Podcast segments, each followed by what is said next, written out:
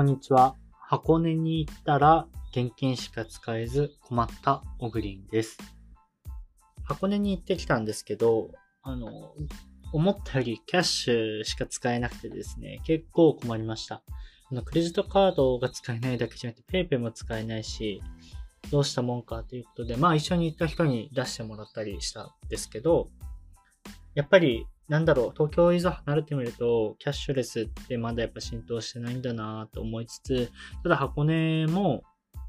あの、いろんな方が、あの、日本全国から訪れる場所だと思うので、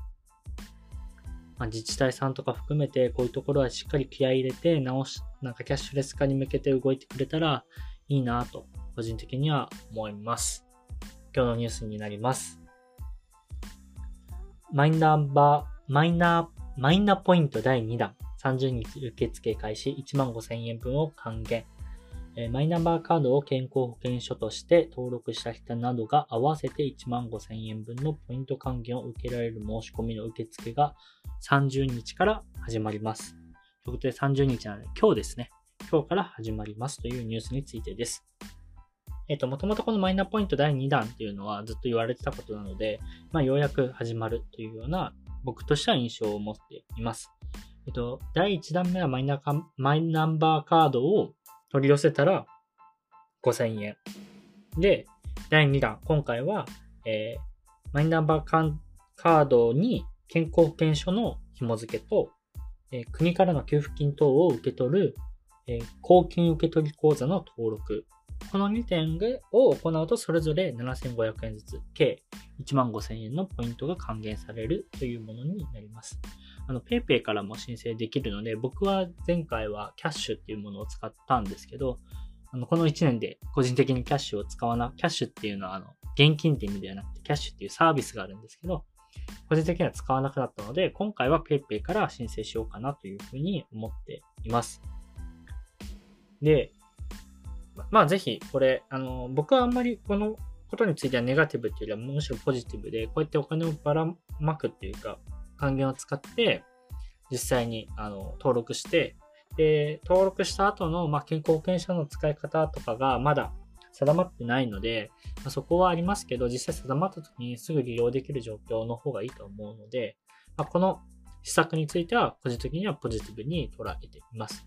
で、実際健康保険証が使えるようにっていうところは、えっと、健康保険証のカード情報の読み取り、まあ、ここへの対応っていったものも必要になってくるので、どうしても、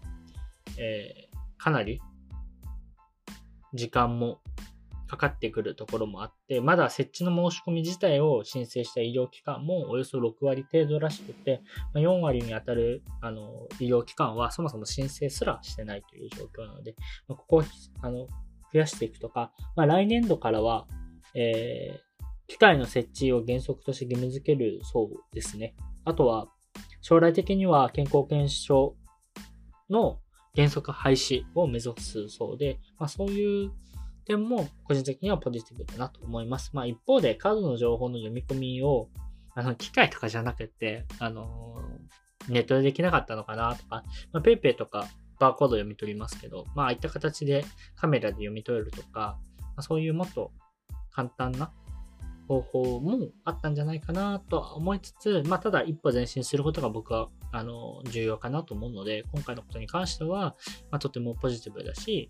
今後、まあ、今回のコロナのような給付金が必要となった時にも素早い対応ができるようになってくるので、